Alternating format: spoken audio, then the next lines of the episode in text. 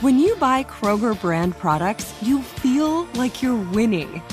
That's because they offer proven quality at lower than low prices. In fact, we guarantee that you and your family will love how Kroger brand products taste, or you get your money back. So next time you're shopping for the family, look for delicious Kroger brand products because they'll make you all feel like you're winning. Shop now, in store, or online. Kroger, fresh for everyone. Getting ready to take on spring? Make your first move with the reliable performance and power of STIHL battery tools. From hedge trimmers and mowers to string trimmers and more, right now you can save $50 on select battery tool sets. Real STIHL. Offer valid on select AK system sets through June 16, 2024. See participating retailer for details.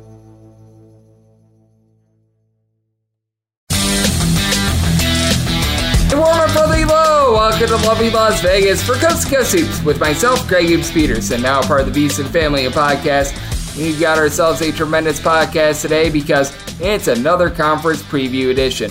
We're going to be looking at the Big 12 today, which has been the best conference in all of college basketball the last few years. They now have 14 schools, so we will see how that affects a little bit of the quality because you do have a school like Central Florida coming in, but no doubt about it, Houston, they are certainly going to be able to elevate this conference a little bit as well. So we've got a lot to be able to take a look at there. Joining me in segment number two to take a look at all these teams, Jacob Harris. He does tremendous work over at the Portal Report. He is based out there in Lubbock, Texas. We are going to be taking a look at all 14 teams with him. We're going to be taking a look at the main star players on some of these first year schools are going to be faring within the conference as well. In the final segment, I'm going to get you guys my projector or finish for the Big 12. And if you have a question, comment, segment idea, what have you for this podcast, you do have one of two ways we offer those in. First one is my Twitter slash X timeline at Jaden underscore D1. Keep in mind, letters EM, they mean does not matter. So as per usual, please do send these into the timeline.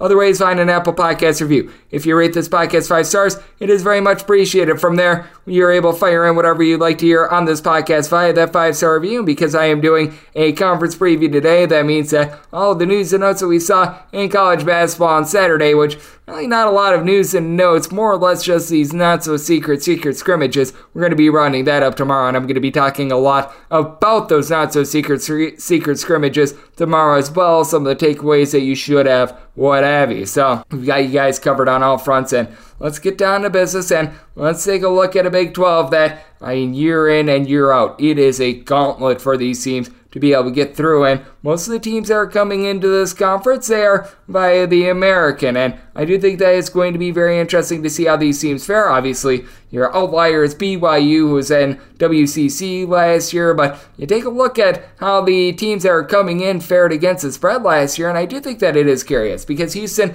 they were 19 and 18 against the spread. The big reason why is because they were laying some absolutely mondo numbers, which is why they did have a little bit of a tougher time being able to cover the spread. But if you take a look at them just throughout their history since Kelvin Sampson took over, they've actually been quite good and being able to cover a lot of larger numbers. And by larger numbers, I'm going to phrase that as being a 15 point or greater favorite. Typically, it's when they're a mid sized favorite that it's been a little bit tougher for them, but all in all, this has been a very good against the spread team the last few seasons. Then you had Central Florida go 17 15 and 2 against the spread in the American. Cincinnati, they were 23 and 12 against the spread. They were absolutely tremendous. And for BYU, it was a little bit of a topsy turvy up and down year for them, but they also went 18 and 14 against the spread. Felt like they did very good in some of those step up games. And then when they were a big giant favorite, there were a few times where they boot the bed last season. But all in all, I do think that's going to be very interesting to see what we get out of BYU because I think that there might be one of the pluckier teams as they went 8 and 5 against the spread as an underdog last season, including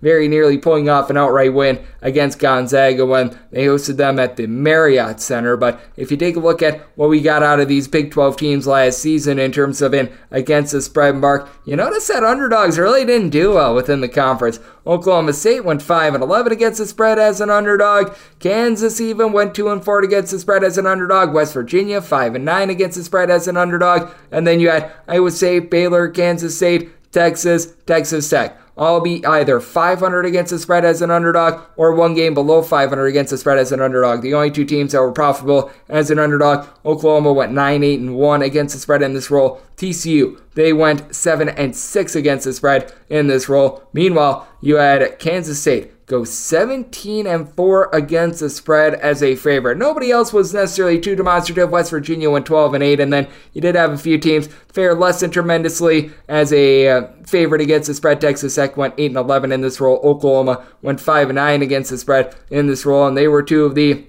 more rough teams in the conference last year. It's a conference where you don't want anyone to finish last, but someone does have to finish last, unfortunately. And when it came to the Big 12, it certainly was a less than tremendous year for Oklahoma and Texas Tech. They both went 5 and 13 straight up, and we're just referring to straight up records here in regards to the conference. West Virginia, they were 7 11. You had Oklahoma State go 8 and 10 straight up, and then from there, Iowa State, TCU, they both go 11 and 9. Kansas, shock, shock, surprise, surprise. I think that they have won the conference all but two years, maybe one in the last like 15 ever since Bill Self took over. They went 13 and 5 within the conference. Texas went 12 and 6 within the conference. Kansas State Baylor, they went 11 and 7. And what you noticed within the conference was that as the season went along, it did feel like the tempo cranked up just a little bit for a lot of these teams as well. While some of these teams play absolutely tremendous defense, there's no question about it. And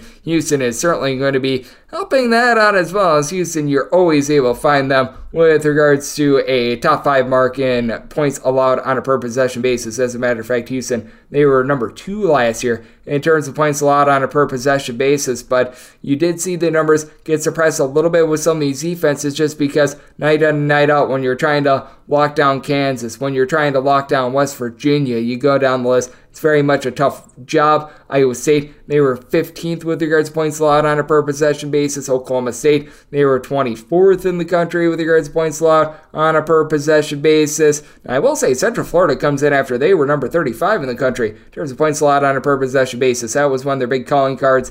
TCU, Kansas, they were both between 39th and 41st with regards points allowed on a per possession basis. So you've got some rock solid offenses, and then you've got teams that vary with regards to their three point shooting, like Oklahoma State was one of your lesser teams in the country last year with regards to being able to knock down threes. Meanwhile, you were able to get West Virginia to really get locked and loaded from three point range as well. But none of these teams were necessarily like top 25 teams with regards to their overall three point shooting percentage. Most of them, they were just all in all relatively solid. Teams that were shooting right around 35, 36% from three point range. You've got yourself a bunch like Baylor that was towards the top of the conference. 37th in the uh, country with regards to their overall three point shooting percentage, a little bit over 36.5% from three point range from there. And you had a lot of teams that they were okay, not great, not terrible. Central Florida comes in after they were 99th in the country with regards to three point shooting percentage. Oklahoma, they were 108th in the country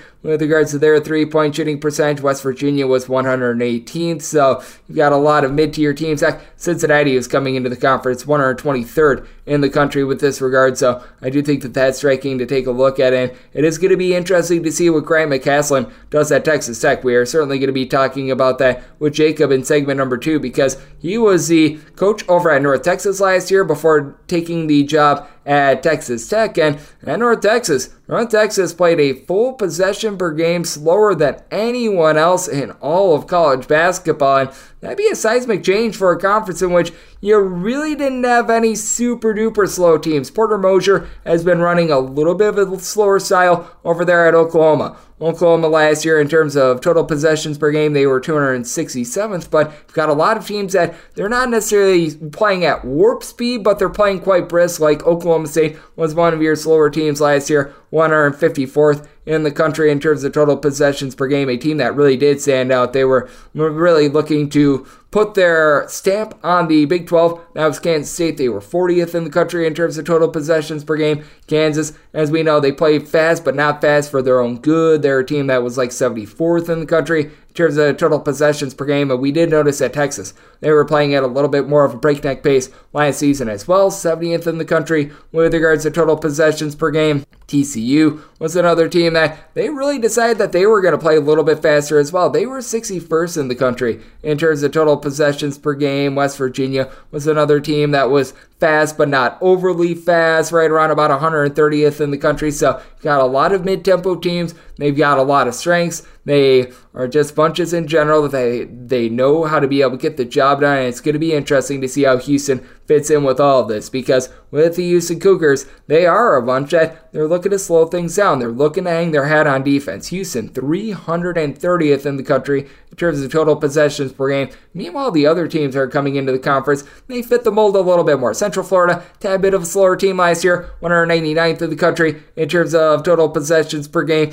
You notice that Cincinnati was right around 91st in the country with this regard, and BYU is a team that can be a little bit all over the place, but they were 51st in the country in terms of total possessions per game. So I think that it's going to be really interesting to take a look at this conference this year, and it's going to be really interesting to gauge those totals as well because with the Big 12, you did notice that conference play did lead to quite a few overs for this team because out of conference, they were playing rock solid defenses. They were going up against teams that were just completely overwhelmed. And you did see one team that was pretty demonstrative to the over. Honestly, two teams, Texas Tech, 60% of their games went over the total 18 12 and 2 to the over last year. For West Virginia, 21 overs, 13 unders for them. But as I was alluding to, non conference play was something that you did want to take a look at because you had a pair of teams that played quite a few overs. West Virginia, 10 overs, 4 unders, Texas Tech, 9 overs, 4 unders, and Kansas to a little bit of a lesser extent as well, 10 overs of 5 unders, but Iowa State, just a dead under team, 2 overs to 11 unders, and they are another team in this conference that I wasn't pointing out a little bit before, but they do play a little bit slower. Baylor, 7 overs, 8 unders, Oklahoma, 6 overs, 7 unders, Oklahoma State,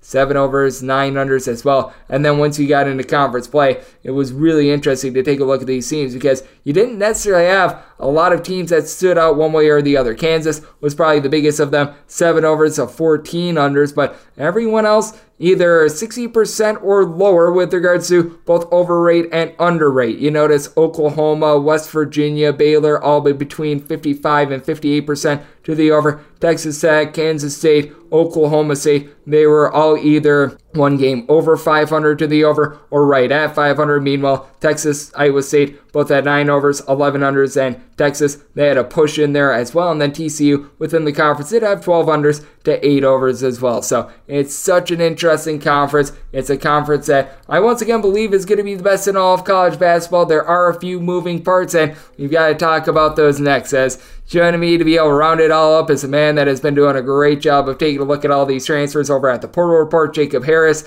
He is going to be joining me to take a look at all 14 of these teams, how realignment might be changing a little bit of the Big 12, and we're going to run through all 14 rosters next, right here on Coast Hoops with myself, Greg Hoops Peterson, now a part of the VSiN Family of Podcast, the Big 12 Conference Preview Edition.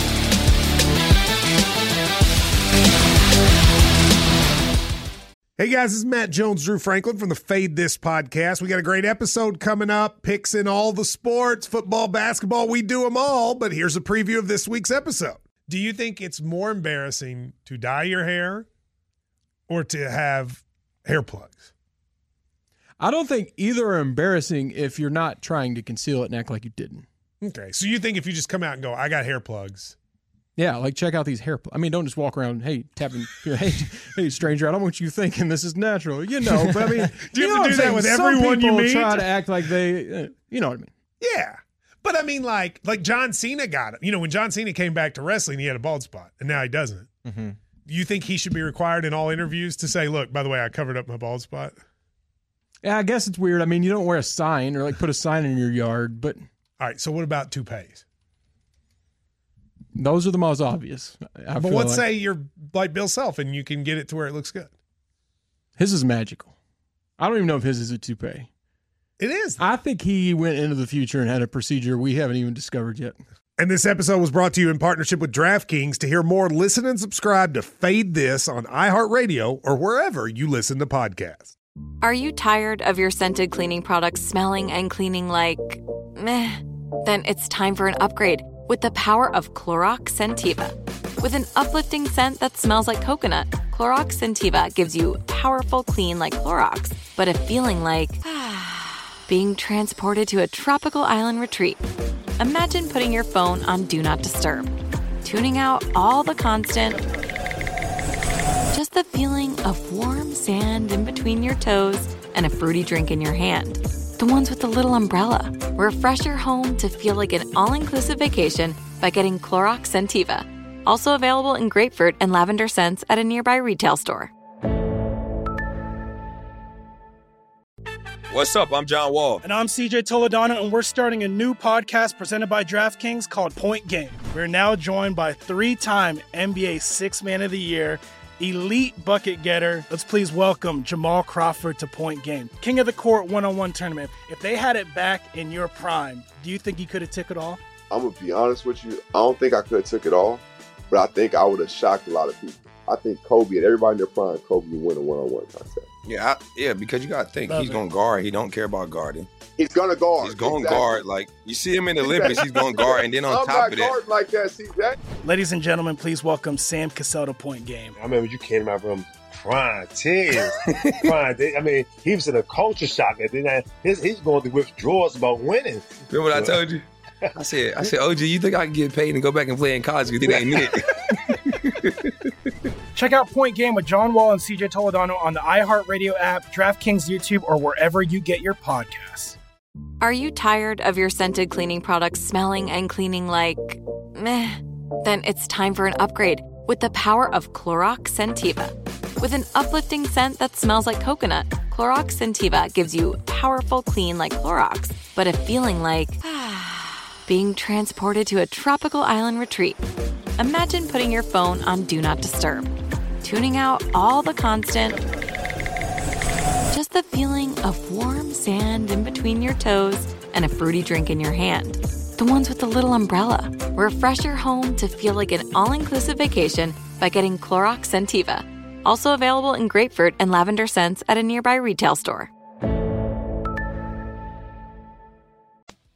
Sports Betting Innovative Analytics has taken the guesswork and emotion out of sports betting to bring you an innovative and trustworthy resource to enhance your journey to becoming a winning player. With industry leading money back guarantee options backed by their sophisticated modeling, they want to introduce you to a system that's not widely seen or available to help you beat the bookmaker. Specializing in NBA, college basketball, and WNBA, your first week is always free. Get started at SBIA1.com today. And we're back in lovely Las Vegas for Coast to with myself, Greg Gibbs Peterson, now part of the VSiN Family Podcast. This is the Big 12 Conference Preview Edition, and it's great to have this man on board. Jacob Harris has been doing such great work taking a look at all the craziness we've been seeing this college basketball season. He is the social media manager over there at the Portal Reporter, who has done such a good job of keeping things straight with what has been a very chaotic transfer portal. North of 1,700 players entered in. They logged darn near all of them. Jacob is doing a great job on that front end. He's a man that lives out there in Big 12 country. He's out there in Lubbock, Texas. So certainly we're going to be able to get some great insights on Texas Tech and so many other teams from him as you're able to follow Jacob on Twitter slash X at his first and last name, Jacob Harris, and then the letters TTU for Texas Tech all together. And Jacob, it's great to have you aboard. Thank you. I appreciate you having me on. I appreciate you joining me. And Jacob, well, you're out there in Lubbock, Texas. You do a great job taking a look at the Red Raiders. So, how about if we start right there? Because there's obviously lots of moving parts with this team. The biggest of which, Grant McCasland comes into the fold, but he did retain a few guys from last year with Pop Isaacs and company, while obviously bringing in the likes of Joe Toussaint and company. And I feel like there's a lot of people are a little bit bearish on Texas Tech based on how things went last year, but I really feel like this is a team that can compete for the middle part of the conference. And when it's all said and done, they, in my opinion, might be a top 25 team. I mean, that's I think that's a very good observation right there. I feel like they're going to compete kind of in the middle of the Big 12 conference. They were ranked eighth in the preseason poll, and I feel like that's a very, very fair spot for them at the moment. And just taking a look at this roster, are there a few guys in general that you do feel like might be able to elevate this team just a touch? Because I do think that it is a very interesting bunch with Grant McCasland, who obviously ran a North Texas team that was dead last in the country in terms of total possessions per game. And I feel like he brought in a lot of guys that should do a solid job of be able to fit that system. Well, I actually feel like he's going to do the opposite at Texas Tech this year. He's brought in a ton of speed, a ton of athleticism, Obviously, like you said, Pop Isaacs being back is a big thing. He's probably going to run the show.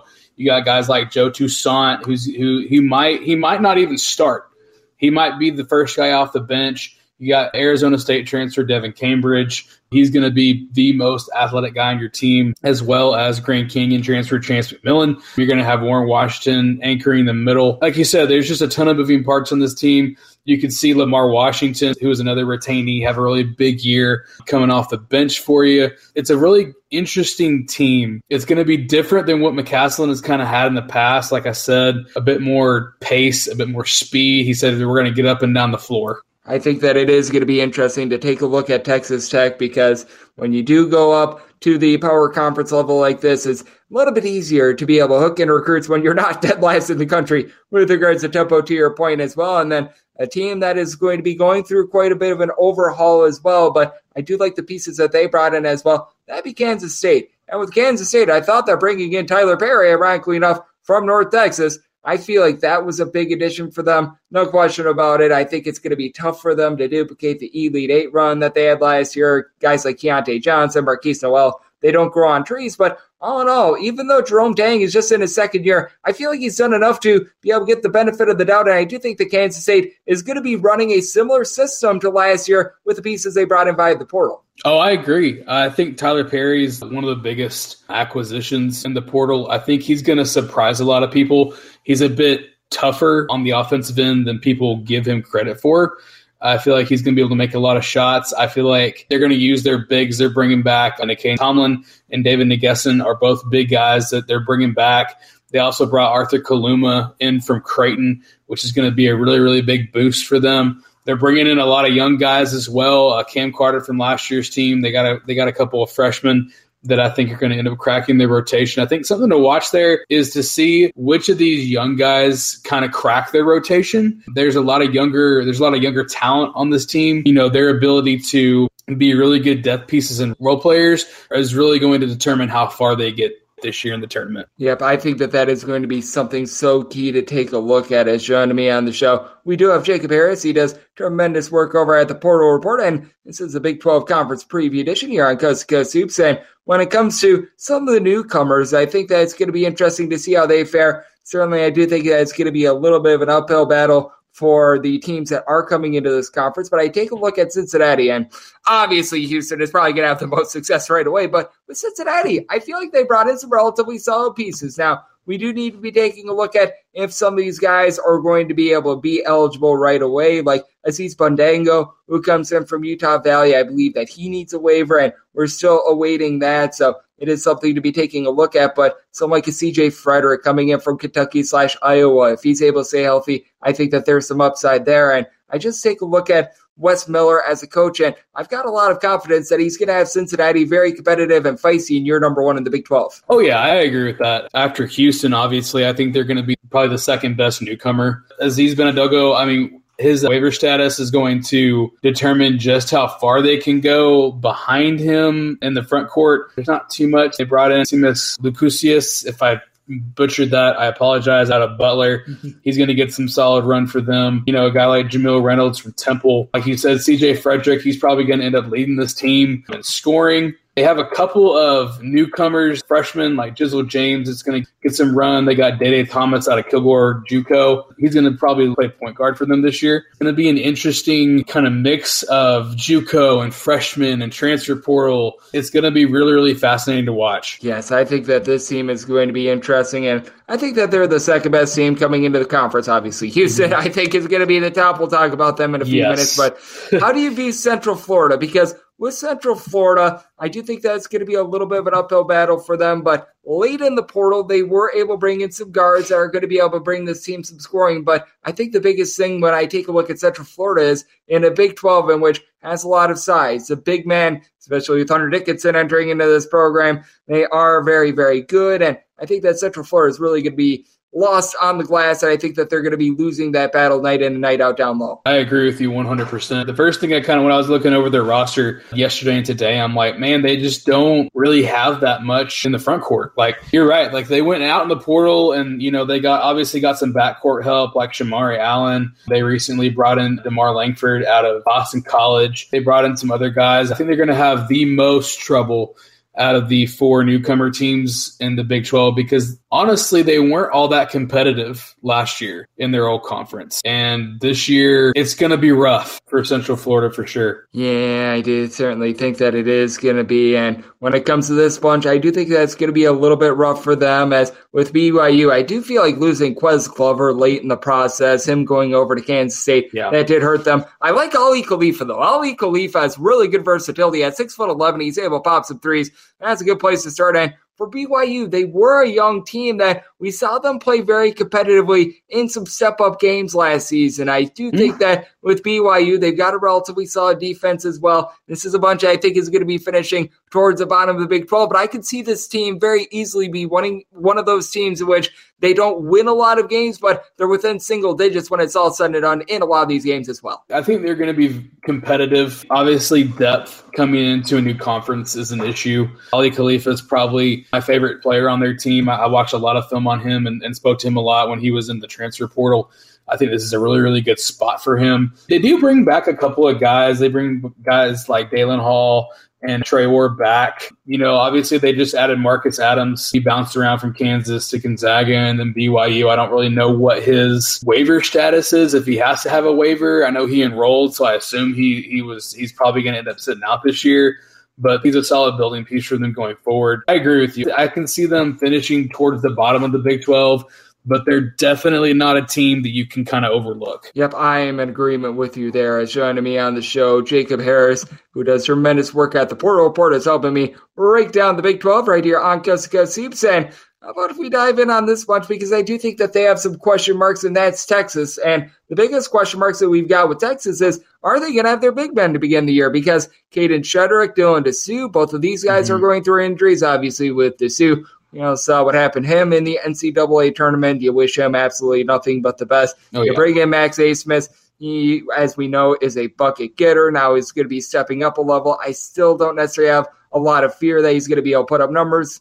Probably not north of 20 points per game numbers, but I think that yeah. he's going to be rock solid. And with Texas, I do think that this is one of the tougher teams to gauge just because they do have those big man injuries. And as we know, with the injuries that Disu along with Shedrick have, these are ones that can linger even when they get back out there on the floor. Oh, I agree. I mean, even in my notes right here, I think that's my biggest question with them. Are these guys going to get back? When are they going to get back? Because even if they get cleared tomorrow, I mean, they're still behind. I mean, if they get cleared in December, like it's going to be a huge uphill battle for them to get in shape before conference play.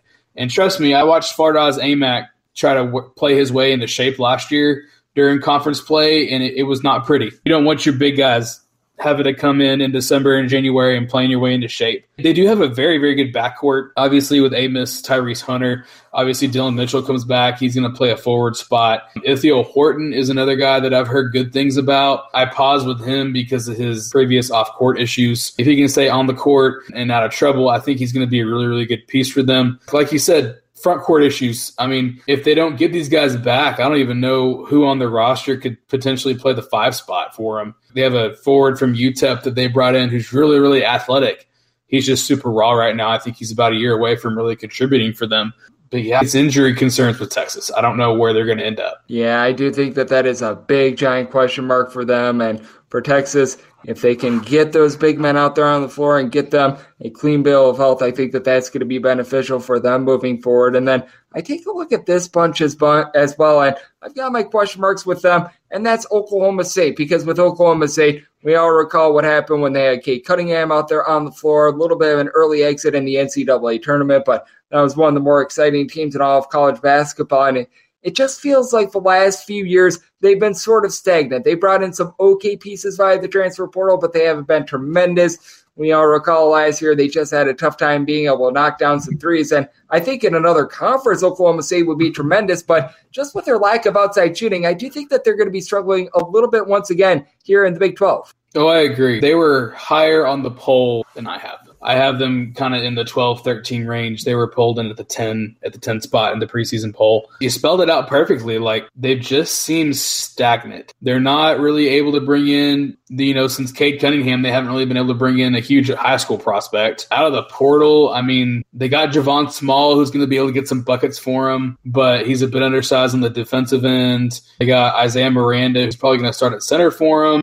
But again, like he didn't hit the floor last year for NC State. It's a big ask for them to come into a conference that has, you know, so many proven players and so many proven transfers. You know, these guys that, you know, are coming from low majors for Oklahoma State. I don't think it's going to be a good year for them, which is sad to say because if they have a bad year, I don't know that Mike Boynton survives. I don't know. Yeah, Mike Boynton was handed a rough hand as well, with the NCAA certainly being much Absolutely. more harsh with Oklahoma State Yes. than they were on Kansas. shock, shock, surprise, surprise there. But yeah, I do think that it's going to be a little bit of a rough year for Oklahoma State as well. And I was a little bit befuddled that they were picked, I believe it was number 10 in that poll Yes. because I don't have them quite that high either. And then I take a look at this bunch and I feel like this team could be a little bit of a underachiever slash an overachiever. I do feel like this is a little bit of a wild card in TCU because they do retain some of their guys from last year and Emmanuel Miller along with Chuck O'Bannon. But I do look at when they had Mike Miles off the floor last year, and this was just not the same team. They do bring in Avery Anderson the third, obviously from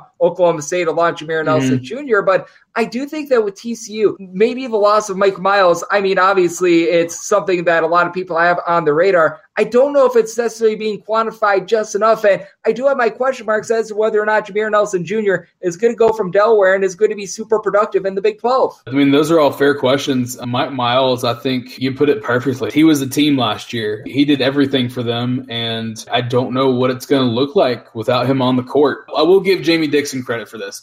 He did a very good job of stacking talent. They are very deep in all positions. They're deep at most every spot. But, you know, a lot of these transfers, are they able to go from low majors to high majors, like you just said? Are they able to produce, you know, Jameer Nelson? He, I, I feel like everybody's expecting him to kind of step into a Mike Miles role for them, and I don't think that's realistic. I don't think so either. And I do think that with TCU, they're going to play hard nosed defense. They're going to get mm-hmm. after you. And Jamie Dixon is a heck of a coach, but that loss of Mike Miles, I don't think is being quantified enough, even though it's being talked about quite a bit. As joining me on the show, we do have Jacob Young, who does great work over at the Portal Report. And I take a look at this bunch, and I don't know about you, but this just doesn't read as a Big 12 roster. It's Oklahoma because I mean, Le'Tre Darthard was very solid while he was at Utah Valley. This is a big jump up in competition. Now, if John Hugley can go back to being what he was at Pittsburgh a few years ago when he was fully healthy, you're looking at something there. But Rivaldo Soares, Javian McCollum, guys like this, fine players, but I just don't necessarily see Oklahoma being able to make a lot of noise. And I do think that Porter Moser in year number three, in a year where I feel like he needs to produce some results, I question whether or not he's going to be able to do so. There's just not very much Big 12 talent, like you said. Like if Hugley can go back to his pre-injury form, they're going to have a really, really solid piece in the front court. Arthur was, you know, obviously very good. It's just I don't see the depth. Besides those two guys, and like you said, JV McCollum coming in, Torres. I just don't see very much Big 12 talent that, you know, whenever Hugley is off the floor, who are they going to turn to? Like they just don't have enough size that is ready to compete at a conference level yet to really compete with anybody. They were pulled in at I think 12 and I think that's a really good spot. That's an accurate spot for them right now. You said it. Porter Moser has to produce some results this year and I don't think that he will. I mean, obviously there were a ton of rumors in the offseason that he was going to leave and take the Notre Dame job. It sounds like this might be a year if he doesn't produce, he might try to find somewhere else to go, you know, before they fire him. I don't think it's going to be a very good year for them. Yeah, I'm right there with you. I just don't necessarily see it with Oklahoma personally, and I think that their roster is much more on par with a team like Central Florida rather than your average Big 12 team. And I take a look at this bunch, and the top end talent is here with West Virginia. Kerr Kriisa, Jesse Edwards. That's a very good starting point. And Seth Wilson was actually surprisingly a very good and efficient player with regards to assist to turnover ratio. Boy, mm-hmm. has this team been through a lot the last few months. You've now got Josh Eilert instead of Bob Huggins on the sidelines. RaeQuan Battle, there's still question marks as to whether or not he's going to get that waiver or not. As we record this podcast. We are unsure. I'd be a little bit surprised if he's not out there on the court, but that is very much something to take a look at because if they don't have RaeQuan Battle, that's going to be rough. And they did bring in Akok Akok as well. So, I mean, I don't know how you view this West Virginia team, but I like the top end talent, but I feel like these guys are just going to be gassed as the season goes along because they don't have much depth. Yeah, absolutely. I put depth as number one question mark on my little notes here. I don't know what's going on with RaeQuan Battle. I think last week Coach Eilert said that they expected to hear something this week, and as we're recording this right now, we haven't heard anything. And honestly, it reminds me of a Texas Tech waiver. And if I can put my Texas Tech hat on for a second, uh, Joel Ntambwe, brother of Warriors guard uh, Jonathan Kuminga, whenever he transferred to Texas Tech, the waiver process just took forever. I find in these things, the longer they take, the more often the answer is no. For West Virginia fans, I hope that that's not the answer. I hope he gets his waiver and I hope he's out there on the floor. I think he takes them from being a eh team to a pretty good team. I think he does that. He's going to do that much for them this season. Obviously, like you said, Jesse Edwards is going to be a double double machine. But like you said, I mean, whenever you get about halfway through the conference schedule, those guys are going to be beat up and tired, and there's just not very much depth behind them. Yeah, I agree with you. As I do think that with regards to these teams that I have left for the end, these big four, I think all of them are going to be making much more waves nationally. And let's take a look at Baylor, as you do have a few question marks with this team because they do lose LJ Cryer from last year. Keyonte George. I do feel like he was a little bit more of an NBA player rather than a college player. Had his moments at Baylor, but it did feel like there was a little bit of inconsistency. But that said, yeah. I take a look at Baylor bringing in Ray J. Dennis, and I know that he's coming in from the back, but I have no question that this guy is going to be very rock solid to start with. They are going to need to rely upon Ja'Kobe Walter, who's one of the best freshmen in all of college basketball, in my mm-hmm. opinion. But if they're able to get Jonathan Tchamwa Tchatchoua out there on the floor, that's a big question mark because this guy has dealt with a lot of injuries along with perhaps Caleb Lohner being able to give you a little bit more as well. I think that there's tremendous upside with Baylor, a team that I do feel like they could once again be a little bit of a wild card because if all these pieces fit alongside Jalen Bridges, you're really looking at something with Baylor. Meanwhile, if you're dealing with injury issues, if Ray J. Dennis doesn't quite pan out, I do feel like there might be a little bit of underachievement from Baylor as well. Obviously, it's going to all revolve around Jalen Bridges. He's going to be a rock solid guy. He's going to obviously give you 11, 12, 13 points a night seven or eight rebounds. I agree with you. I think Ray J. Dennis is going to be a stud for them. I think he's going to be a lead guard type that they've had the past few years that can hit shots, defend the ball. JTT, whether or not, isn't the question. It's more of how much can he give them? Is he going to be able to go out there and give them 20, 25 you know minutes a night or is he more of looking at he can only do 10 to 15 that's really going to determine in my opinion whether they're a good team or a great team i do think so as well i think that it all hinges upon what you're able to get down low the Jonathan Tchamwa Tchatchoua. I will say the freshman, I'm going to say this name wrong, Avez Misi, I think that he has a little bit of upside as well, but I do think that it's going to be very important to be taking a look a, a lot on that front. Mm. And then when I take a look at this bunch, I do feel like they're very much being slept upon because they didn't necessarily make a bunch of splash moves in the transfer portal. But with Iowa State, recognize the Caleb Grill being out of the fold. That's something that is under the radar. But I do like the fact that they bring in Keshon Gilbert to essentially replace him and Tamin yeah. Lipsey. He's just that ultimate guy that does what you need. Didn't put up a bunch of points last year, but was very good at being able to dole out the ball, was very good at generating steals. They bring in Jackson Paveletzke as well, who's quite a bit of Wisconsin ties with this Iowa State team, so I oh, know oh, yeah. quite a few of these guys quite well. But I do take a look at this Iowa State team. They don't necessarily have that one sizzle guy that you look at and you're saying, oh, he could just go out there and get you a bucket. But they've got a whole bunch of guys that will make life miserable for you on the defensive side of things. And TJ Otzelberger has done a tremendous job. And I think that this is once again going to be a team that's going to be no fun to play and is going to just get a bunch of turnovers to win a bunch of 65 to 62 style games. Oh, I agree. I think uh, what I have on them really is, like you said, like there's nothing flashy about them. There's no one guy that's going to go out there and drop 20 points every night, but there's just a bunch of really good players that can play in the Big 12. I think they're going to surprise a lot of people. They they pulled in at seven. I wouldn't be surprised to see them at the fifth spot. I also wouldn't be surprised to see them at the ninth spot. Like I said before, there's really not a bunch of flash there. In a lot of these games, you're going to need a guy to go out there and drop 20. And I don't know that they have that. But at the same time, like you said, it's going to be very tough for anyone you, who plays them because they're deep, they're good, Obviously, at Tim and Lindsay, every three or four years, they have a guy that just, he doesn't average a lot of points, but he gives you stat lines like nine points, five rebounds, seven assists, three steals, just a ton. Just he just does a ton, and that's what Tamin Lindsay does. He stuffs the stat sheet in a bunch of different ways. He's very effective out there on the offensive and defensive side of the ball, and I think he's going to be their best player this year. I think they're going to be good. I just don't know how good. Yeah, I do think that that's a big question mark. How good are they going to be? And is that defense going to be what it was last season as well? Because I do think that Caleb Grill being out of the fold, that is a pretty big stinking deal. And well, I was mentioning it a little bit before. Out of the four teams coming into the conference, I think that Houston is by far the first. If you'd like to make a case for any of the of the other three, you just let me know. But I take a look at this Houston team and bringing in LJ Cryer, ironically enough, from within the conference at Baylor, mm-hmm. I think is massive. You bring back so many guys like Terrance Arceneaux. Hopefully, I said that correctly. You bring in Damian Dunn. I love that, but it's all about Jamal Shead, one of the most effective point guards that we're going to find in all of college basketball. Every single year, this team is so great defensively. Every single year, they completely eat up the glass. Even though they don't typically have that one guy that gives you north of eight rebounds per game, they just do it by committee. And I think that Kelvin Sampson and his system, once again, is going to work really well with this team. I can't put them above Kansas, but I certainly think that Houston naturally is one of the best teams in all of college basketball. I think that they are going to have instant success in the Big 12. Oh, I do too. I agree. There's no argument here with me. Like they're going to be the best new team. Like you said, Jamal Shead. I mean, everything's going to run through him. I think I put that they're probably the deepest team, probably one through ten.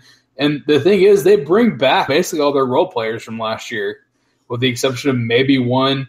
They're just deep and they're all good and they can all score the ball. Like you said, they're all good rebounders. It's going to be tough for anybody to play them because they're not used to playing Houston. And I feel like on one hand, that's going to be an advantage to Houston. But on the other hand, the only question mark I have is how much is the Big 12 schedule going to affect them? Are they going to kind of run out of gas because they're not used to playing, you know, top 25, top 30 teams night after night after night after night for months on end? And I feel like that's going to be the biggest question mark for all of these teams. I do think that that is going to be such a big question mark because I do think that this is the best conference in all of college basketball. It has been the last few Absolutely. years. And even with adding the likes of Central Florida and company, I still think that they're there. But I mean, how many times haven't we seen this team be number one in Kansas? And there's just no reason for me to think otherwise at this point. You bring in Hunter Dickinson, which is just such a seismic get in the transfer portal, might be the biggest transfer in the history of college basketball. Now, yes. they aren't without Arterio Morris, so that's a little bit of an issue, but you still bring back Dajuan Harris, you still bring back Kevin McCullar.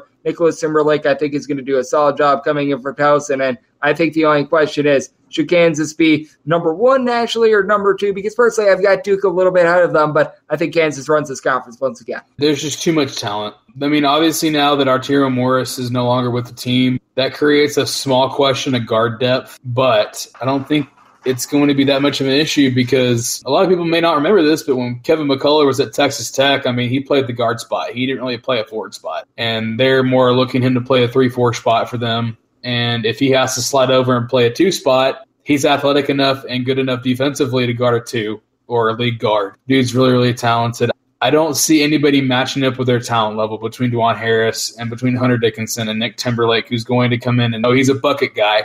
He's obviously going to score some buckets you know, McCullar, KJ Adams. There's too much talent on the floor for anybody to beat them enough, in my opinion, for anybody but them to win the conference. No disagreement here. I've got Kansas number one with regards to my projector finish. Like I said, only question is should they be number one or number two nationally? Personally, I'm putting them at number two, but certainly no shame there with what Duke is Absolutely. bringing back. Jacob, I know you're doing absolutely amazing work taking a look at the game of college basketball. You're one of the main men over there at the Portal Report. You've got the Big 12 rushing through your veins. So let the good people at home know what's on tap for you and how people are able to follow along on social media and other platforms. Oh, absolutely. The only main one I'm on right now is Twitter. Actually, like you said earlier, you can follow me there at Jacob Harris TTU. I did do a lot of Texas Tech stuff, a lot of Portal Report stuff. I'm going to start getting into some Big 12 basketball stuff here pretty soon. Really excited for what the Portal Report team has going on this year. I think we're really going to be able to grow our platform and help a lot of coaches and student athletes out. And I'm really excited about that. Absolutely. As Jacob does such incredible work taking a look at this game that we all know and love of college basketball.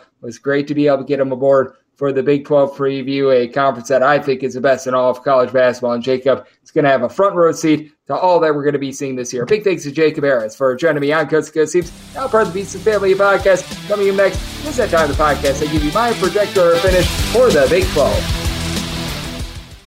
What's up? I'm John Wall. And I'm CJ Toledano, and we're starting a new podcast presented by DraftKings called Point Game. We're now joined by three time NBA Six Man of the Year, elite bucket getter. Let's please welcome Jamal Crawford to Point Game. King of the Court one on one tournament. If they had it back in your prime, do you think you could have took it all?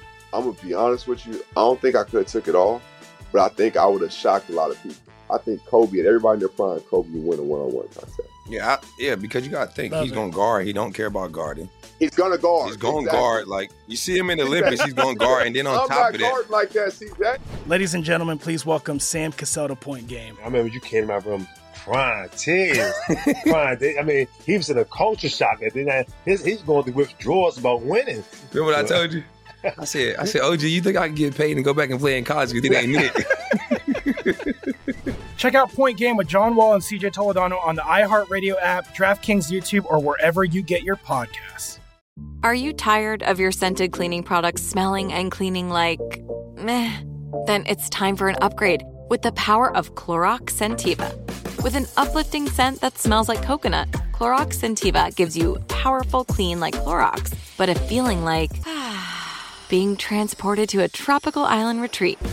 Imagine putting your phone on Do Not Disturb, tuning out all the constant just the feeling of warm sand in between your toes and a fruity drink in your hand. The ones with the little umbrella. Refresh your home to feel like an all inclusive vacation by getting Clorox Scentiva. Also available in grapefruit and lavender scents at a nearby retail store. What's up? I'm John Wall. And I'm CJ Toledano, and we're starting a new podcast presented by DraftKings called Point Game. We're now joined by three time NBA Six Man of the Year, elite bucket getter. Let's please welcome Jamal Crawford to Point Game. King of the Court one on one tournament. If they had it back in your prime, do you think you could have took it all? I'm gonna be honest with you. I don't think I could have took it all, but I think I would have shocked a lot of people. I think Kobe and everybody in their prime, Kobe would win a one on one contest. Yeah, I, yeah, because you got to think Love he's it. going to guard. He don't care about guarding. He's gonna guard. He's going to Exactly. guard. Like you see him in the Olympics, he's going to guard, and then on I'm top not of that, like that, CJ. Ladies and gentlemen, please welcome Sam Cassell to Point Game. I remember you came to my room crying, tears, crying. They- I mean, he was in a culture shock. And then his, he's going through withdrawals about winning. remember what I told you? I said, I said, OG, you think I can get paid and go back and play in college? You think ain't it? Check out Point Game with John Wall and CJ Toledano on the iHeartRadio app, DraftKings YouTube, or wherever you get your podcasts. Are you tired of your scented cleaning products smelling and cleaning like meh? Then it's time for an upgrade with the power of Clorox Scentiva. With an uplifting scent that smells like coconut, Clorox Scentiva gives you powerful clean like Clorox, but a feeling like being transported to a tropical island retreat. Imagine putting your phone on Do Not Disturb, tuning out all the constant just the feeling of warm sand in between your toes and a fruity drink in your hand. The ones with the little umbrella. Refresh your home to feel like an all inclusive vacation by getting Clorox Scentiva. Also available in grapefruit and lavender scents at a nearby retail store. What's up? I'm John Wall. And I'm CJ Toledano, and we're starting a new podcast presented by DraftKings called Point Game. We're now joined by three time NBA Six Man of the Year, elite bucket getter. Let's please welcome Jamal Crawford to Point Game. King of the Court one on one tournament. If they had it back in your prime, do you think you could have took it all? I'm gonna be honest with you. I don't think I could have took it all, but I think I would have shocked a lot of people. I think Kobe and everybody in their prime, Kobe would win a one on one contest. Yeah, I, yeah, because you got to think Love he's it. going to guard. He don't care about guarding. He's gonna guard. He's going to Exactly. guard. Like you see him in the Olympics, he's going to guard, and then on I'm top not of that, like that, CJ. Ladies and gentlemen, please welcome Sam Cassell to Point Game. I remember you came to my room crying, tears, crying. They- I mean, he was in a culture shock. And then I, his, he's going through withdrawals about winning. remember what I told you? I said, I said, OG, you think I can get paid and go back and play in college? You think ain't it? Check out Point Game with John Wall and CJ Toledano on the iHeartRadio app, DraftKings YouTube, or wherever you get your podcasts. Are you tired of your scented cleaning products smelling and cleaning like meh? Then it's time for an upgrade with the power of Clorox Scentiva. With an uplifting scent that smells like coconut, Clorox Scentiva gives you powerful clean like Clorox, but a feeling like ah, being transported to a tropical island retreat. Imagine putting your phone on Do Not Disturb, tuning out all the constant, just the feeling of warm sand in between your toes and a fruity drink in your hand. The ones with the little umbrella. Refresh your home to feel like an all inclusive vacation by getting Clorox Scentiva. Also available in grapefruit and lavender scents at a nearby retail store.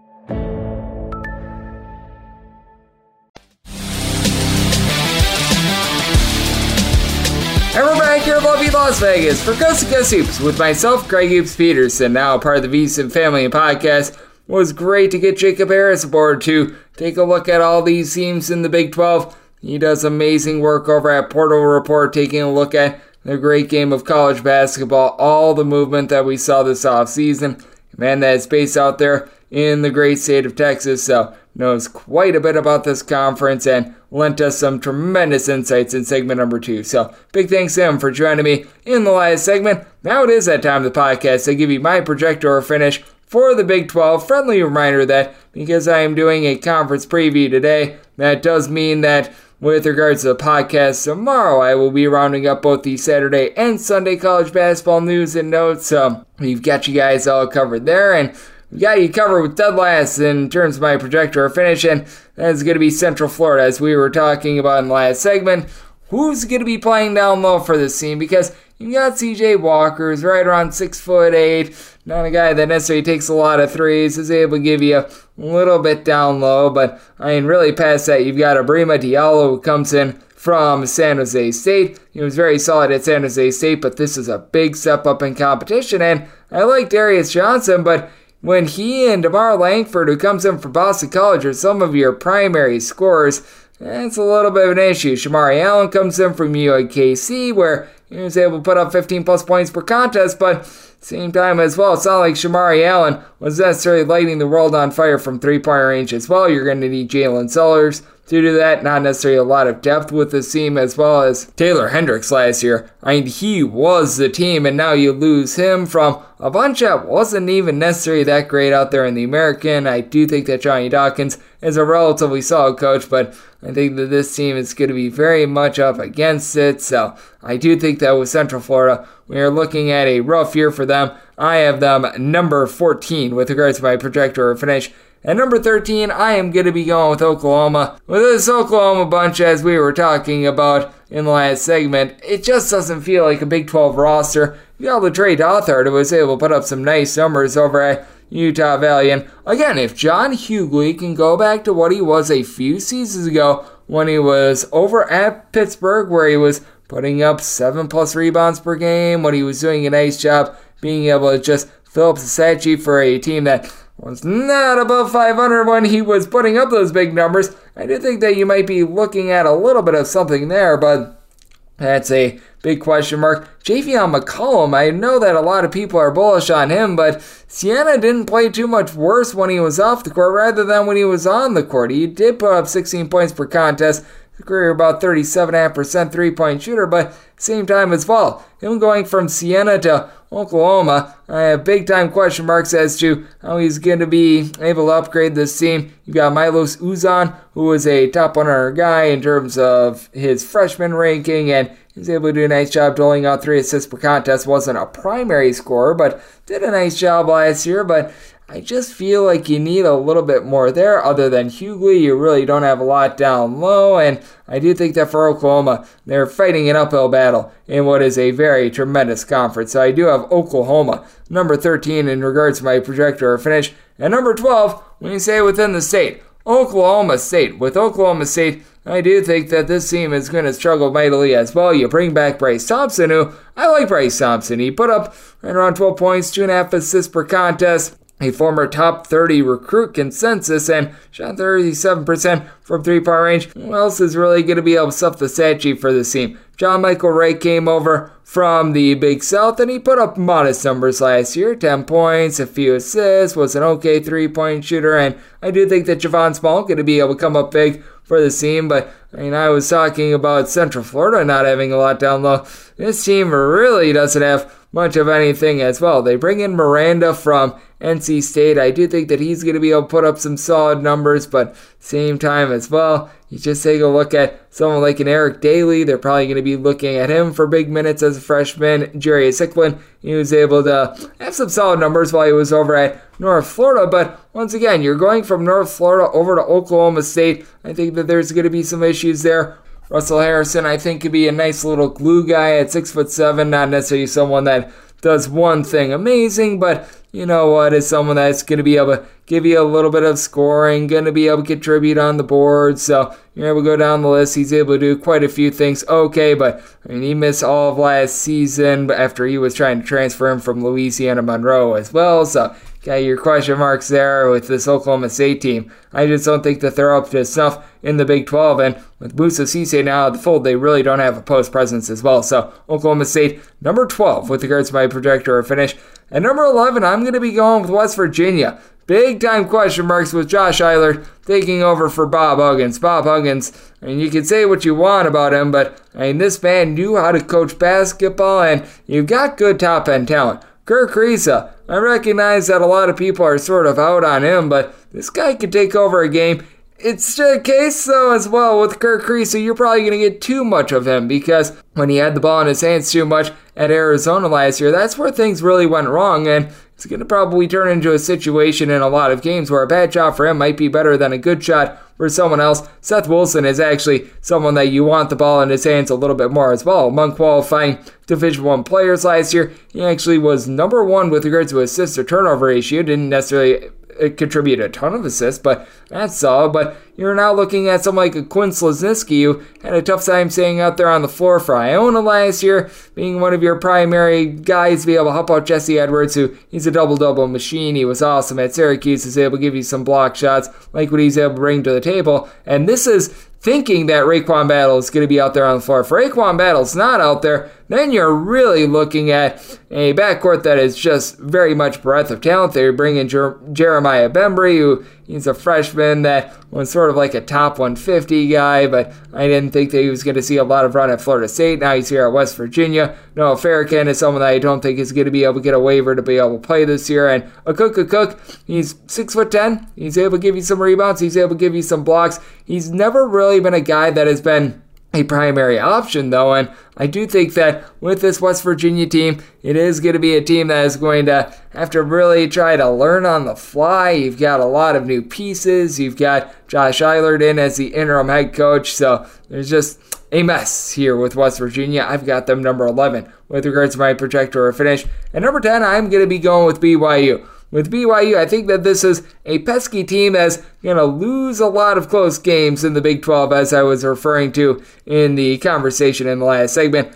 I like Aly Khalifa and what he's able to bring to the table. Didn't necessarily put up like 20 plus points per game at the lower level or anything like that, but well, that is because Charlotte was one of the slowest teams in all of college basketball, and in a super duper slow system, he was one of their primary scorers, was able to put up right around 12 points per contest, 6 boards, he gives you 3 assists, and 6 foot 10, he's able to pop threes. Really good versatility there. And then you do have the guys from last year like Jackson Robinson, Spencer Johnson. These are guys I think are going to be quality scorers once again this year with Jackson Robinson and Spencer Johnson. They combine for about 19 points per contest. I know that Spencer Johnson dealt with a little bit of injury last season, but in all, I like these guys along. Fousseyni Traore was able to put up eight boards per contest. Not a guy that's going to go out there and stretch the floor and shoot threes, but very nice rim protector for the team. And getting the ball out of the hands of Rudi Williams, I think, is big as well because Rudi Williams last year was committing way too many turnovers at the beginning of the year when they got the ball out of his hands and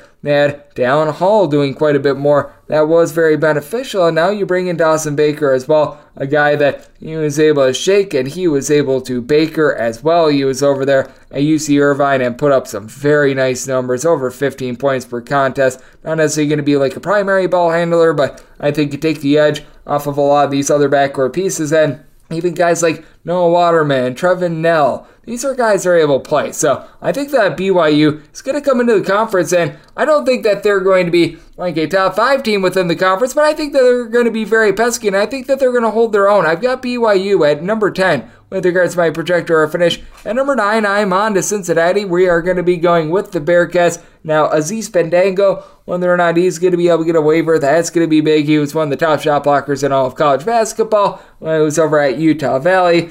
He really was able to burst onto the scene after he didn't play a lot at Akron the previous campaign, but I think that CJ Frederick is really the sleeper here. Just has been dealing with a lot of injuries the last few years. Was at Kentucky last year, was a part-time starter, shot 92% of the free throw line, but that three-point shooting pop that he had at Iowa, where he shot 46.5% from three, clearly was not there. I just feel like the Kentucky system wasn't necessarily built for him, so I do think that now he's able to get a fresh lease on life, and I think that he's going to be able to put up some nice numbers along Simas Lukosius. He was very solid at Butler, is someone that did have some inconsistency with his performance. It felt like he was a little bit all or nothing, but still, he's able to give you like four boards, three assists, a steal, 11 half points per contest while shooting about 38% for three as a six foot six. Just do it all sort of player. Viktor Lakhin, he's able to do a nice job down low as well. I do have a little bit of question mark with regards to backcourt. You're going to need Jizzle James as a freshman to be able to play some good minutes for the team, and I do think that he's going to be able to do so. And Lukosius,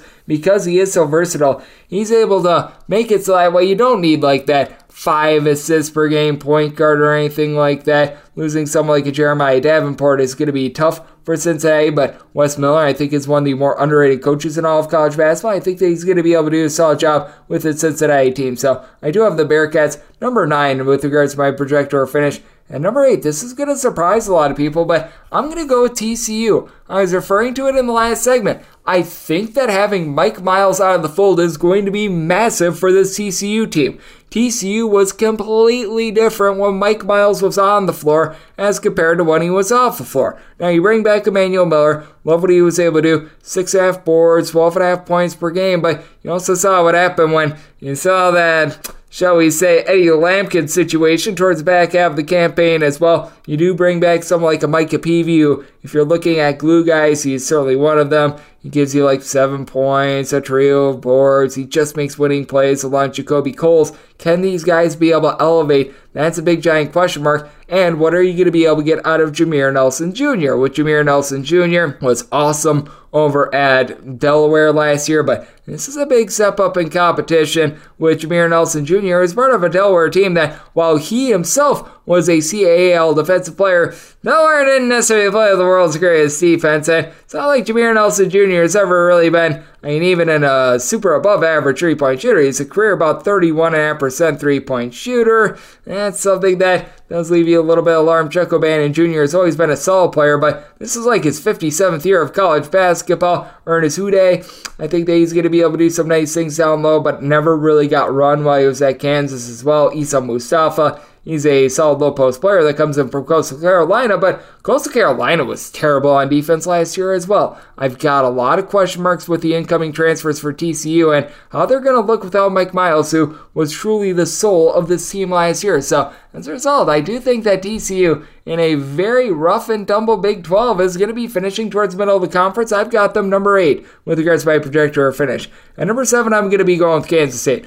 I think it'd be far fetched for Kansas State to be able to duplicate what they did last year, really take everyone by surprise, make it to the Elite Eight behind Keyontae Johnson, Markquis Nowell, and company. But Tylor Perry, this guy put up buckets in the slowest offense in all of college basketball. Like North Texas played at a rate of a possessions per game lower than everyone else in all of college basketball, yet he still hung 17 and a half points per contest on the board. He was still shooting 41% from three point range. I absolutely love his game. Now, Arthur Kaluma, I do think that this might be a little bit of an overblown transfer. I mean, he had 12 points, six boards at Creighton. He was a solid player, but I don't necessarily think that he's a super duper elevator, not a guy that necessarily shoots it tremendously from three point range, but bringing back Nae'Qwan Tomlin, I think, is absolutely massive. Someone who I think he's going to be able to give this team like seven plus boards per contest. David N'Guessan, he's someone that is able to pop a few threes. You can tell that this is probably going to be a team that is going to be missing some of the versatility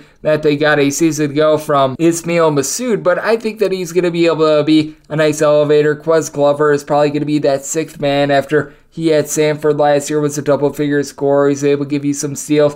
Not necessarily the world's most efficient three point shooter, but he does a great job both on the offensive and the defensive side of things. And then you've got Dai Dai Ames. Hopefully, I said that correctly. He comes in as freshman. I think that he's going to play some good minutes along with RJ Jones. I think that this team is a little bit deeper than a lot of people want to give it credit for. I think that Cam Carter is in for a solid year, and Jerome Tang, even though it's just season number two, he deserves the benefit of the doubt. He loses a lot from that Elite Eight team last season, but this guy has proven that he knows how to coach, and I think that he's going to do a solid job with the Kansas State team. That they're going to be in the middle of the Big 12, but being in the middle of the Big 12 is quite a feat with how good this conference is. I've got Kansas State number seven with regards to my projector finish, and number six, I'm going to be going Texas Tech. I really like this Texas Tech team. I really like Grant McCasland. I don't know if they're going to be playing super duper up tempo. It would be hard to think that Grant McCasland would have the Texas Tech team dead last in the country with regards to possessions per game, but he did a very good job of being able to re- maintain some of the guys that were on the roster last year, like a Pops Isaac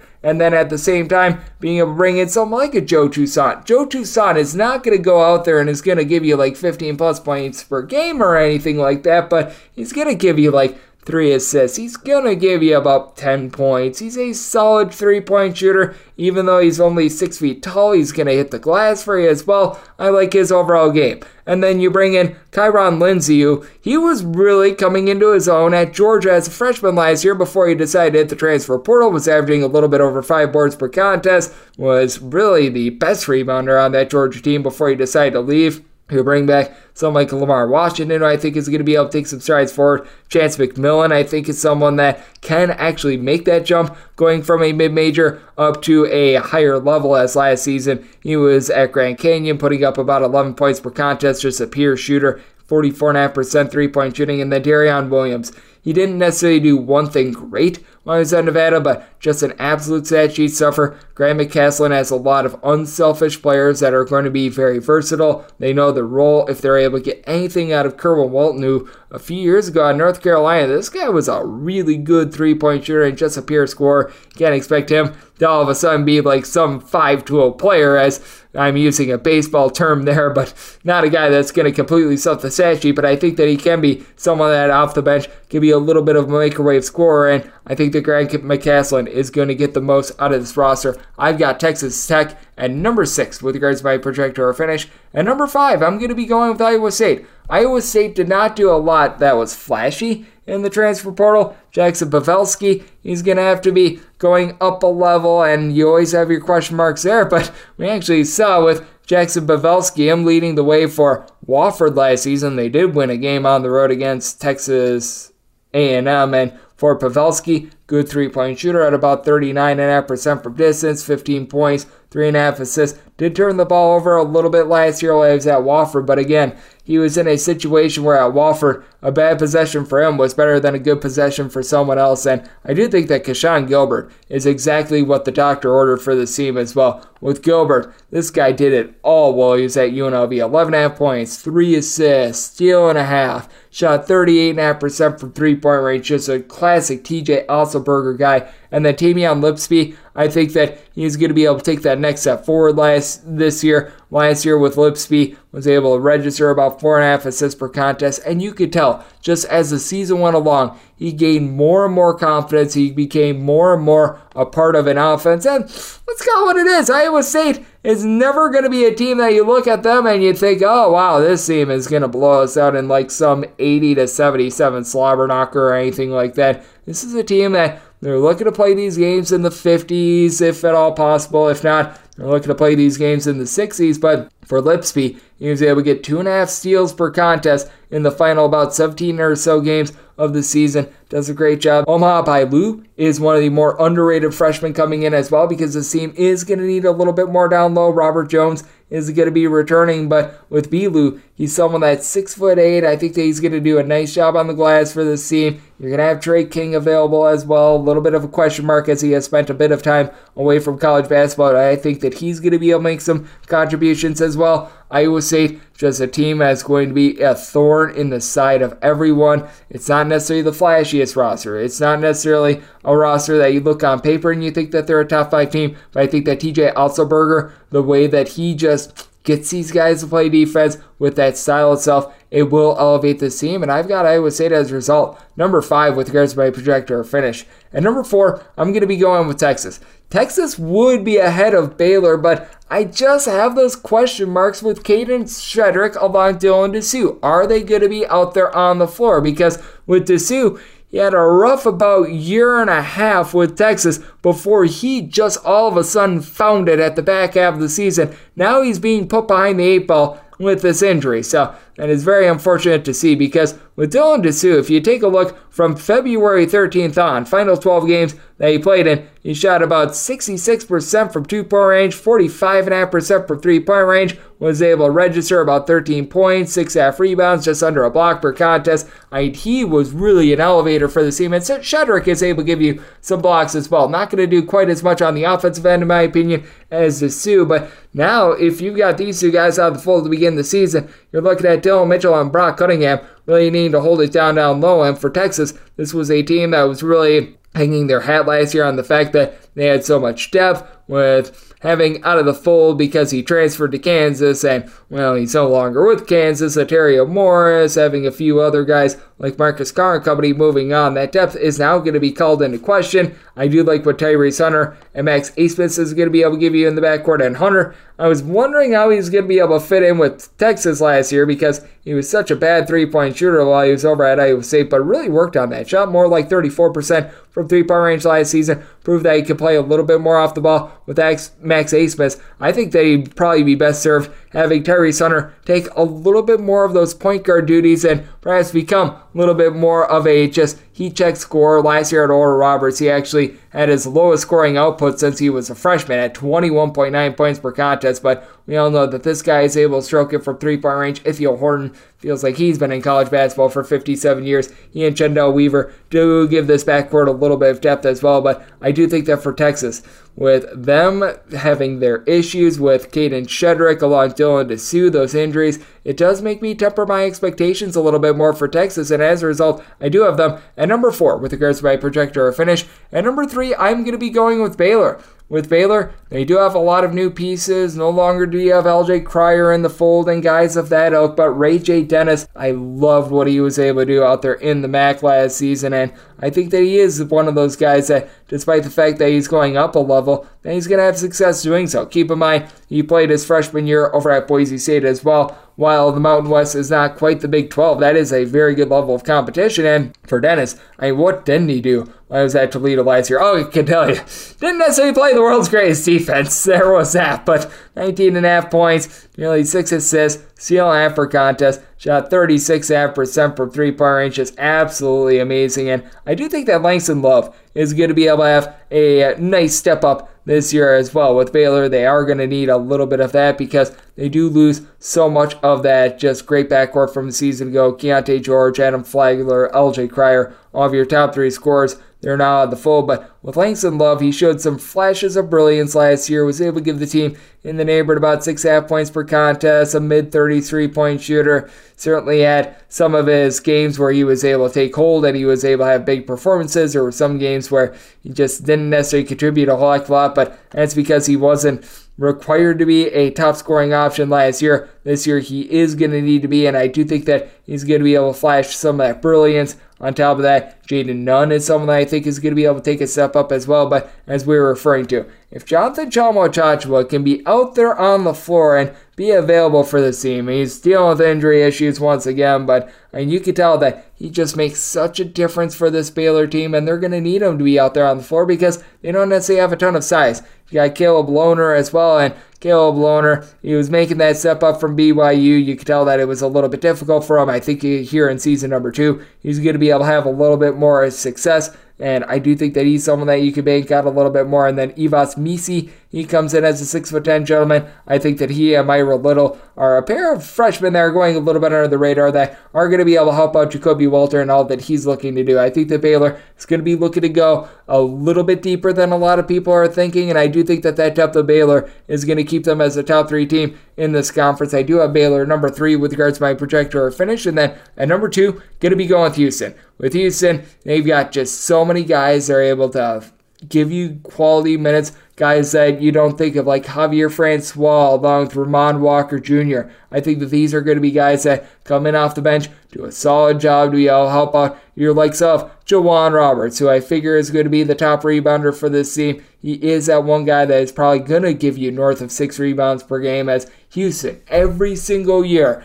Everyone on the roster rebounds. It is a requirement if you play for Kelvin Sampson, and he always gets his team to just not allow offensive rebounds. Typically, with rebounds, there is a little bit of luck involved with it, and you have to take a look. All right, is this actually consistent from year to year? With Houston, it's one of the few teams where it is, and then you've got Jamal Shead, the man that does such a good job running this offense last season. He had 5.4 assists, 2.1 turnovers per contest. Now, Jarace Walker, Marcus Sasser, these guys are out of the fold. Along Tramon Mark as well, do want to mention him because I do think that that is quite a big loss. But LJ Cryer coming in after he was such a good three point shooter, a double figure score at Baylor. That's big. Damian Dunn, he's able to get her done as well. I think that he's going to come in from Temple and he's going to have instant success with this team. And I do think that he's one of the more underrated transfers in all of college basketball last season a little bit over 15 points per contest, and Temple from time to time would actually bring him in off the bench. So if he needs to be a sixth man for Houston, he is willing to take on that role. Shot about 35% from three point range. A solid defender at six foot five. He's able to do a little bit of everything. Terrance Arceneaux, he was someone that went a little bit under the radar last season. He didn't get a ton of run just because he had so many guys in front of him. But at six foot five and being a top 50 recruit from last season, I think that he's going to be able to play a big role for the team as well. Houston always is one of the top 10 teams in all of college basketball with regards to points allowed on a per possession basis. They do a great job on the glass. They've got good three point shooting. This is a very complete team. I've got Houston at number two with regards to my projector finish, but just really hard to go against this team at number one. We are going to be going with Kansas. The only question with Kansas is should you put them number one or number two in all of college basketball? Personally, I've got Duke a smidgen ahead of them, especially with them now having out of the fold Arterio Morris. Very bad situation there, but you just take a look at what Dajuan Harris is able to do, and if he's able to give you just even a modicum more of scoring, I think that this team is going to be just fine. Because with Harris, he averaged about nine points per contest, but you can tell that there were some games in which he just gave you a big giant nothing burger with regards to a scoring aspect. But north of two steals, six assists per contest, tremendous defender, and when he decided to score, he was actually a very efficient scorer as he shot over 40% from three point range. The one question mark I do have a lot of people seem to be sold on Nicholas Timberlake being able to take that step up from being at Towson to being in the Big 12. I do have a few question marks there. It was obviously a great knockdown shooter, made 41% of his threes last year while he was at Towson. I do have a few question marks there. It was a Towson team that sometimes they were a little bit inconsistent with their defense as well, but Kevin McCullar, you know what you're going to be able to get out of him. He's not going to be that number one or number two scorer, but he's going to give you like 10 points, 6 or 7 rebounds, a couple of assists, a steal, a block. If you need him to sell hot dogs at the hot dog stand, he's able to do that. And then KJ Adams was really able to take some strides forward last season as well as for KJ Adams. He went from being someone that really didn't contribute too much with that national title team to being a guy that they were able to rely upon for 25 plus minutes per contest. Once again, doesn't necessarily do one thing great, but he'll give you like a pair of assists, he'll give you a few rebounds, he doesn't necessarily shoot threes. As a matter of fact, I don't know if he made a single three all season long last year, but he does does winning plays for this team. I do think that with Kansas, bringing in Hunter Dickinson. That is just going to be such an elevator. Someone who at seven foot one is able to pop threes. He's going to be able to manhandle the boards. He's going to do a nice job of being that go-to guy for Dajuan Harris to take the load off of him. And then you bring in a Marco Jackson who's going to be able to make some big contributions in that backcourt. Don't know if Jabari McDowell is going to get out there on the floor or not, but he's a freshman I thought went a little bit under the radar. You're going to have most likely Parker Braun, be able to give you a little bit of versatility, spell Hunter Dickinson for some minutes as well. This is a very deep team with Johnny Furphy probably being able to give you some good minutes as a six foot seven, a little bit of a combo freshman as well. This is a very complete Kansas team and one that I think is going to be back atop the Big 12. I've got the Jacks. Number one with regards to my projector finish, and now wrap things up for the Big 12 Conference Preview Edition of Coast Coast Hoops right here on the VSiN Family Podcast. And if you do like what you're hearing from this fine podcast, Coast Coast Hoops, you're able to subscribe wherever your podcasts, Apple Podcasts, Google Play, Spotify, Stitcher, and TuneIn. If you have a question, comment, segment idea, what have you for this podcast, you have one of two ways we offer those in. First one is my Twitter slash X timeline at junior1 Keep in mind, letters CM, name does not matter. As per usual, please do send these into the timeline. Other ways, find an Apple Podcast review. If you rate this podcast five stars, it is very much appreciated. From there, you are able to fire in whatever you'd like to hear on this podcast. If that five star review was Great to get on Jacob Harrison, segment number two, who does great work over at the Portal Report, coming at you guys every single day on this podcast. We are getting closer and closer to the start of the college basketball season here in the final few weeks before we get started. I'm giving you guys these conference previews. We've got one left. We've got the Pac 12 still to do, and then we have hit them all. And then once we get in season, picks and analysis on every single game, every single day. So appreciate you tuning in today, and I'll be back with you once again tomorrow. Thank you.